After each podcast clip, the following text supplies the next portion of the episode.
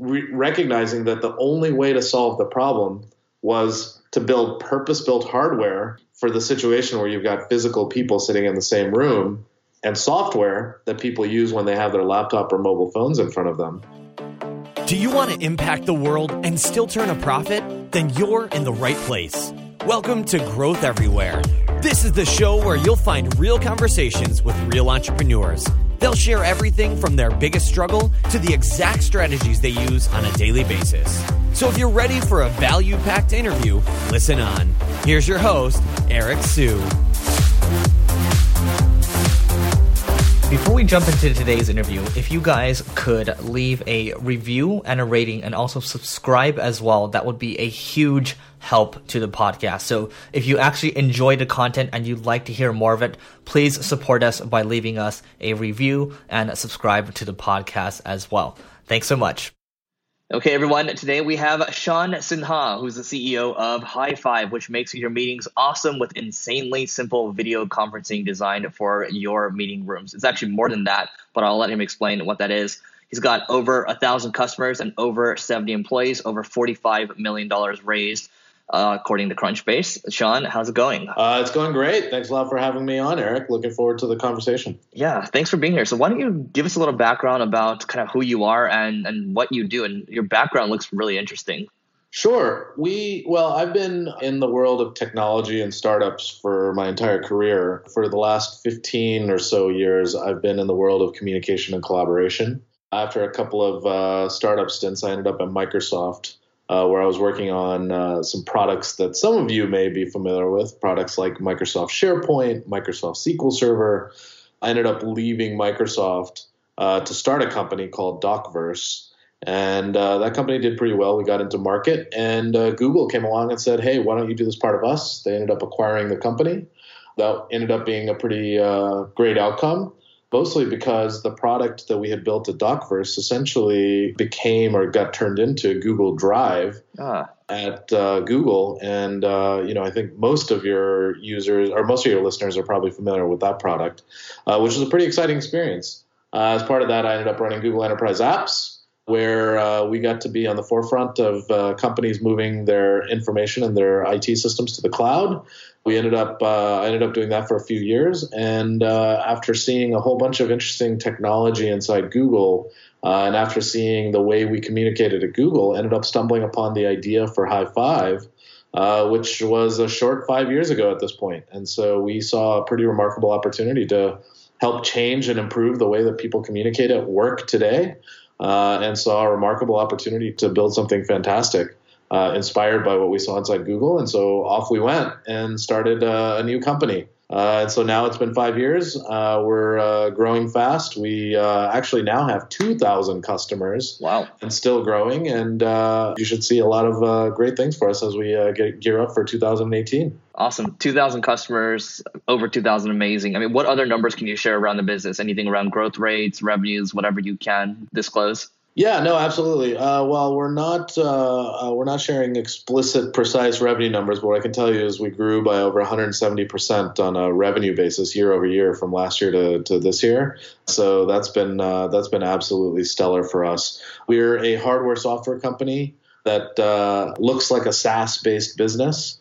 We now are handling over 150,000 meetings a month that's across these 2,000 companies that I was mentioning. We are uh, on pace to do 200 million call minutes per year. Uh, and all of those numbers are up uh, over 170, 180 percent year over year. So uh, we're seeing some pretty phenomenal signs of growth right now, and uh, and I think we've stumbled onto a solution to a problem that's uh, that's that's long needed to be solved. Got it. Actually, before I jump into that question, I'm looking at this this TechCrunch article written by Michael Arrington in, in uh, 2009. Google acquired Docverse. The purchase price is supposed to be around 25 million. True or false? Uh, it was uh, it was in that ballpark. Yeah, I mean, it depends on what, what what you include and count in there, but yeah, it was in that ballpark. Got it. Okay, great. So I, I think what many people are probably thinking, because I have a lot of there's a lot of SaaS entrepreneurs that are on this podcast, but we don't get many guys that you know talk about starting a hardware software company. And that seems like you know a huge undertaking and seems really complex. I mean, probably people at, at least I'm thinking like okay, well, you know, there's a lot of competitors out there. They build the software. Couldn't you just partner up with some hardware company and, and get going? I mean, why why build a hardware company? Yeah, it's a great question. So uh, I'd never done me or my co-founder. We'd never done anything that required hardware before, and so I think the way I would summarize it is it is a lot easier to go build a hardware enabled or a hardware anchored company today than it was 10, 15, 20 years ago. There's a whole bunch of infrastructure, scaffolding, all of that in ways that it wouldn't have even been feasible 10, 15 years to do the kinds of things that we can do today. That said, it is incredibly hard. Uh, over the last five years, we've learned a whole bunch of things, and particularly when it comes to B2B SaaS, there aren't too many examples to rely on whenever you look around for people that have done the hardware software thing before. So there's a lot you just have to figure out for the first time. And so uh, it turns out it really is hard. And so I think the assessment of how hardware or incorporating hardware raises the difficulty associated with their with their startup company, it is absolutely true. And there's a whole bunch of things you have to think through and figure out that uh, you know are not immediately obvious uh, whenever you're thinking about uh, creating a pure software company. Uh, now, what what led us to creating hardware was really about the insight that led to us solving a problem that we set out to solve. I think the problem that we set out to solve is pretty familiar to anybody who's ever gone into an office before.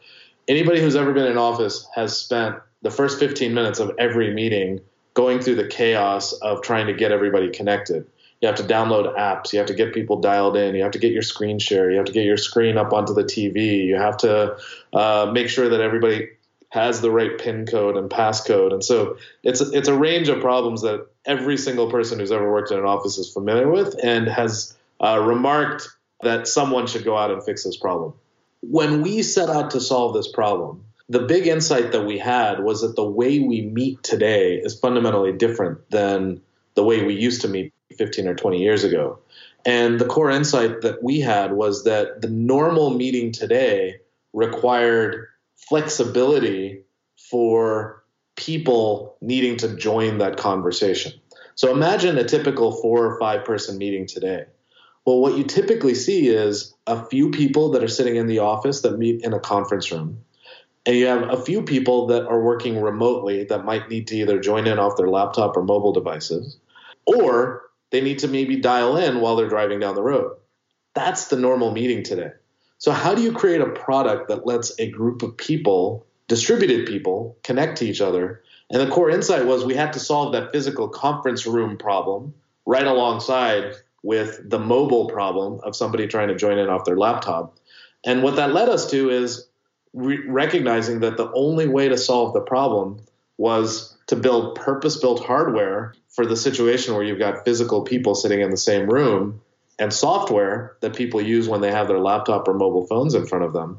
And it turns out this pattern is showing up in all other aspects of our lives as well. If you think about what's happening at home, you've got Apple TV working with iTunes. You've got Google Home working with the Google Cloud services. You've got Apple connecting to Apple Music. So you've got this ecosystem of hardware and software coming together to solve problems. And the big recognition for us was well, we need to solve the problem. What's the best way to solve that problem? And we were almost forced into saying, well, the best way to solve that problem is to really work with and build an experience that brings together hardware and software. Got it. Makes sense. So I think for those people that are wondering how to start, you know, a hardware company, I mean, what are some, I guess, you know, what were you studying to and and learning from? Uh, who were you learning from to, to get going with this this stuff? Because you started from nothing, right? Yeah. So I think there's a few different things that I would do. I think number one is never to adopt the mindset that it's going to be really, really hard and that you don't really know what you're getting into. And so it's really important to start there, particularly for people that uh, have haven't done anything with uh, hardware before, like uh, like we were, uh, like the situation we were in. Now, I think the second piece is to recognize that it's going to require capital. And you know, I think if you're starting a pure hardware company, one that doesn't have a subscription component, that is a very different proposition. And I think in a lot of ways, really hard and may not even be totally practical these days. You look at GoPro, you look at Fitbit, these are all companies that do need to evolve their service sides of their business. Jawbone was the ultimate example of a company that just couldn't quite make it work after 12, 13 years.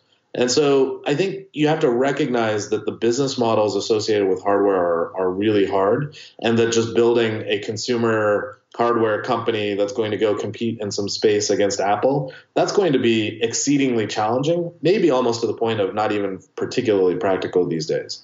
So I think you got to start with mindset.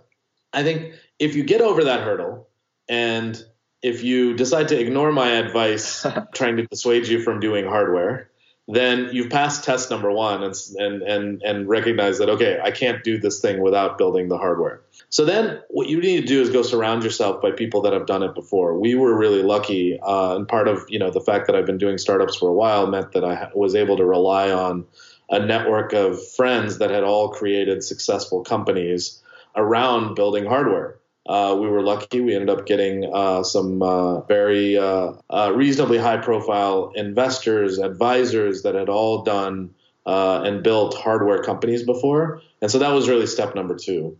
And then I think step number three was well, you just have to hire the right people. Now, the reality is in our company, we're predominantly a software company. We have essentially a couple of people that run our hardware program, but we work with a network of partners to go really produce our hardware. And so you have to look at whether hardware is your true differentiator or is it the end to end experience that's your differentiator and allocate your resources and hire accordingly. If hardware is going to be you know the real differentiator where you're going to have to build chips and you know custom hardware that uh, that really is going to make the difference in your company that's a very different kind of company than the kind where you're going to take off the shelf parts, you're going to assemble them into a new type of product and then get that out into market. Those are two very different strategies, and you have to think about what ultimately is right for your company. Got it. And how did you find these hardware partners? Like, where can someone go? Yeah, it's a lot of uh, it's a lot of just networking and word of mouth. It's amazing to me that uh, that you know it's not much more mature or sophisticated than uh, than you might expect, but it's who should we talk to? How do we get connected to this person? We happened to meet one of our first partners at CES. Uh, we ended up making a list of um, of uh, CM partners, uh, uh, um, contract manufacturing partners in Asia, uh, and ended up just reaching out and pitching them much much in the same way that you go and pitch venture capitalists for for investment money for them to take on your project because there's a whole set of constraints for them to take on you know what is initially low volume products uh, that come from startup companies, and so you have to go and figure out how you're going to attract them to to want to take your take your uh, project at all. And so uh, a lot of it is just pounding the pavement, going to Asia, going to conferences, going to CES, uh, talking to other companies, figuring out who they worked with, figuring out what the differences are between companies, doing your diligence, and you know just to give you a little bit of a, a harrowing story. I mean, we had a contract manufacturing partner that was lined up, and we had been talking to about five different partners and we had one that was lined up ready to take our business. They didn't admit this to us, but apparently Apple uh, was getting ready to roll out at this time. I think it was some old, some previous version of uh, an iPhone, and uh, they ended up giving part of that project to them. And uh, all of a sudden, they went radio silent in us right when we were getting ready to commit to going into to development together uh, and we lost uh, lost our partner. And so in 24 hours, we you know I was talking to our my head of hardware, and in 24 hours we jumped on a plane, went to Taiwan, went down the list of all the other partners we were talking with, and 36 hours later came back with a contract with uh, somebody else.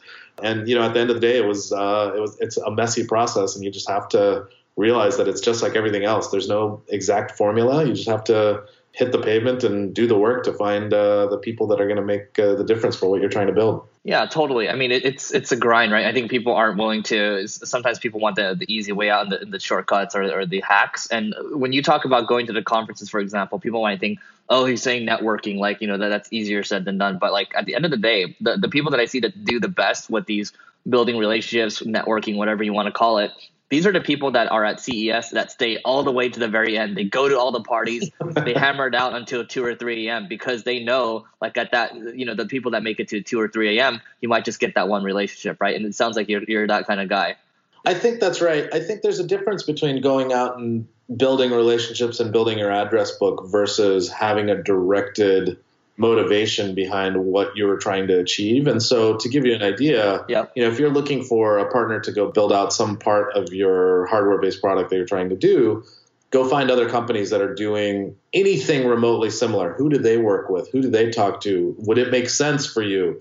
and go do that 10 times, 15 times, 20 times. And then all of a sudden you're going to start to see patterns.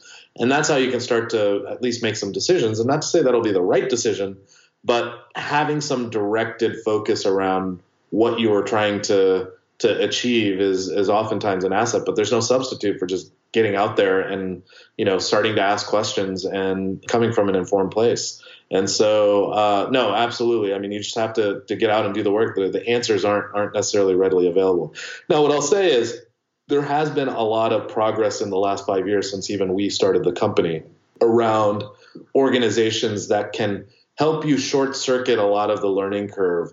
You know, you have incubators that are focused on hardware. You've got venture capital firms that uh, think more explicitly about hardware enabled ecosystems that can help short circuit a lot of that these days. But at the end of the day, it's still so, I think, we still haven't reached the level of maturity where you say, here's a product spec. Somebody, you know, will pick that up and go off and build it. We haven't quite gotten there yet. Got it. Great. Uh, one thing we didn't touch upon uh, really quick. I mean, uh, how do you guys make money? How does pricing work? Yeah. So uh, that was uh, a big area of innovation for us. And so, you know, what we landed on in hindsight seems really simple and obvious, but it's interesting that the journey for us to figure that out took some time. It took some iteration to work out, and and that was not without pain. We uh, we started the company. We spent the first two and a half years really in R and D we ended up spending a lot of time during this phase also reaching out to customers, testing value props, and trying to understand how we were going to position ourselves in the market. And uh, eventually we got into market and we spent the first year really iterating on figuring out the business model. Now we knew that we had this hardware component and we had the software component. And the original plan was to sell the hardware the way that customers typically buy hardware and to sell the software on a per user per month basis, the way that people to, to you know are accustomed to buying software. And that was part of the plan the whole time. The thing that was interesting was in this category, which is not a new category, it's got there, there's a whole bunch of incumbent companies. Customers were used to buying that way, but they would piece together their solutions from multiple vendors. They would go to their hardware guys and they would buy hardware with them the way that you normally buy hardware. Yep. You would go to the software guys and you would buy software from them the, the way that you'd normally buy software. But the value prop that we offered was the integration of the two. We had hardware that was not quite as feature rich as all the things that you could get in a from a pure hardware vendor. We had software that didn't have all the features that you would get from some of the other software providers that you might uh, go to in this category, whether it was WebEx or GoToMeeting or any of those tools that we're all familiar with. The value prop that we were offering was the integration of the two. So it took us a while to really understand well, how do we get our pricing model to line up with that value prop? And what we landed on was essentially a pricing model that bundled all of our hardware and software together. We end up selling today on a per room per month basis. So you figure out how many rooms inside your company you want to deploy High5 in.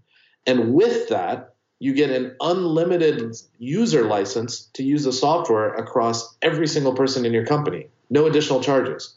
As part of that single subscription price, uh, you get hardware included with no upfront cost. You get unlimited this unlimited user license, and you get unlimited minutes. So you're not charged on a per minute basis. So there's no nickel and diming. And so the way we sell today is we have uh, four different packages of products that we sell. Uh, they range anywhere from $99 per room per month up to $329 per room per month. They vary in different hardware configurations and different service configurations. Uh, and it's kind of like getting uh, bronze, uh, bronze, silver, gold, platinum pricing, depending on what set of functionality you need for your organization. And that model has been working incredibly well. It's easy, it's simple, it's transparent, and it actually lets conferencing turn into a true collaboration product that you can deploy across your entire organization. And it's something that nobody has really done before. And figuring that out actually was a process for us. But uh, since we figured that out, uh, growth has just been on a tear. And over the last uh, two years, we're you know among the fastest companies uh, to grow and scale our revenues by most SaaS metrics. And uh, we've been very pleased with the results. I mean, how, how do you your, your competitors charge on a per seat basis, just as an example? Yeah, so what you tend to find if you look at companies like WebEx or GoToMeeting, or even more uh, more recently companies like Zoom, what they will do is they'll have a free version of your product that is severely limited. You can't have meetings that are more than 30 minutes long or 40 minutes long. If you go long, you know, a credit card notification will pop up and say, "Hey, pop in your credit card so you can keep having your meeting." And then you decide how many users you're going to buy a user license for. Well, I've got a 100 person company or I've got a 500 person company. Well, if I have to buy a license for every single user, then it's going to cost me anywhere from 20 to $40 per user per month. And then, you know, I decide to do that. And I decide, well, I've got all these people that are power users. I'll buy licenses for them. For all the people that are not power users, I'm not going to buy licenses for them. So when they need to use the system, then you know they end up sharing a license with somebody else, and that creates this whole administration headache. And then on top of that, it's oh, I need people to be able to dial in. Okay, so let me buy a package of audio minutes on top of that. Uh, I'll buy a package of a thousand minutes, and then if I go over that, now I have to pay you know an additional five cents per minute after that. Uh, if I want to buy a recording, well, I have to pay for how much storage uh, uh, that I'm going to use as part of my recording. If I'm going to buy some improved and uh, uh, administration features, well, I got to go pay for that. And so you get this nickel and diming invoice thing, and all of a sudden, before you know it, you don't know exactly what you're getting charged for. Uh, you don't know exactly how many people are uh, licensed or should be licensed. And so, whenever you buy a piece of software, you end up in this kind of complicated billing relationship uh, that turns into a whole process in of itself. And for our, from our perspective, we just do away with all that. Yeah, it just makes life a lot easier because you guys actually you guys are working together and collaborating instead of uh, again, yeah, we're in the same exact boat, right? We are using one of those tools, and it's like, oh, should we get this? Should we not? You know, but it's like you guys are aligned, right? When the iPod came out, one of the things that Apple did really brilliantly was they didn't say, "Hey, here's an iPod, and here's the version that has uh, 128 gigabytes. Here's a version that has 256 gigabytes. Here's a version that has 512 gigabytes. What they said was, okay, use your iPod however you want. Don't worry about the storage. Just tell us, do you want to buy the version that can support 500 songs at a time, 1,000 songs at a time, or 5,000 songs at a time? Uh, these days, Google talks about uh, phones that support an infinite number of photos on your uh, on your uh, device. So the the value prop is tied to the thing that you're using it for. And in our particular case, we just say, hey, look, how many rooms do you want high five in? Deploy the software to everybody in your organization, whether they're a power user or not. And that way, you don't have to worry about whether the tool is going to be uh, uh, uh, something that is licensed appropriately or not. Just use it as much as you can, and all of our interests are aligned with a successful deployment inside your company. Love it. That's great. Yeah. So switching gears here, I mean, what's what do you think is the biggest struggle you faced while growing this particular business? I think for us, the biggest challenge for us has been the process associated with figuring out things that hadn't been figured out before. I think from the get go, one of the things that we knew very well, very early on, was product definition. I think we got the product definition, the product spec. I think we got that right, and it took us a few years to really build up to that maturity. So there was a big R and D curve associated with that. But then there were very few examples to point to that had brought together hardware and software to solve a particular problem, and so that translated to a process associated with having to, you know, iterate on our business model. And that took, you know, that that that took a significant amount of time. And so I think figuring out how to answer not only the product side of it, but the business model side of it, and getting all of that to work together in harmony, I think that was the biggest challenge because that shows up in all kinds of weird ways in your company when you're trying to figure out what you scale, when you scale, how you scale. And we've now reached a point where we said, hey, look, we've gotten to a point now, product's figured out, or at least product is is reached a very healthy level of maturity. We think we've got the best product in the category now business model is now figured out. There's no risk around that. Now we got to go hit the gas and figure out how we continue to grow and scale and keep growing by 100% a year, year over year or more. And so I think getting to that point where we said, where we had the confidence both in the product and the business model and how we get our product out to market, I think that that was the biggest challenge. And that required a lot of cultural impact, team learning. How do you manage through that kind of uncertainty which is a different kind of uncertainty that you face when you're trying to scale. And so, really getting all those variables matched up and lined up internally, I think I, would characterize that as our largest challenge. My God, a lot of moving parts. A lot of moving parts hardware, software, enterprise, SaaS, customer success, sales, marketing. Turns out we just have a lot of variables that need to come together to make our engine working. Uh, to make our engine work, yeah. and I think really that's probably the best description of uh, of the biggest challenge that we've had to solve so I mean, speaking of, of and there's a couple of things I want to touch upon here. I mean, but, but talking about marketing a little bit, uh, what's working, or even just customer acquisition? What what's one kind of effective thing that's working well for you right now? Well, the biggest effective thing is rooted in the thesis behind High5, which is this technology, this product should be easy to try, it should be easy to use, it should be easy to deploy, and it should be easy to buy across all those spectrums. And there's not a single product in this category that really checks the box on all of those different dimensions. And so, from a marketing perspective, I think the thing that works really well is we let the product lead the way toward all of our sales. And so, our goal is to just identify customers in the market, or prospective customers in the market, and just get product in front of them. So, we'll do 30 day free trials, we'll do 30 day money back guarantees We'll ship product out. If you like it, great. Keep it. Buy more. If you don't like it, send it back to us. And we want to understand why you send it back to us so that we can keep getting better. But I think the the core of what makes our marketing function very well is that we're anchored in this thesis that the product should be the thing that drives customer reactions and customer responses. Uh, and we hold true to that. And so all of our marketing is done online. You know, we are taking advantage of SEO and online content. We do uh, some amount of paid advertising as well, but all of that is just geared toward getting people into the free trial process. A lot of our, our uh, marketing is just driven by direct traffic to our website.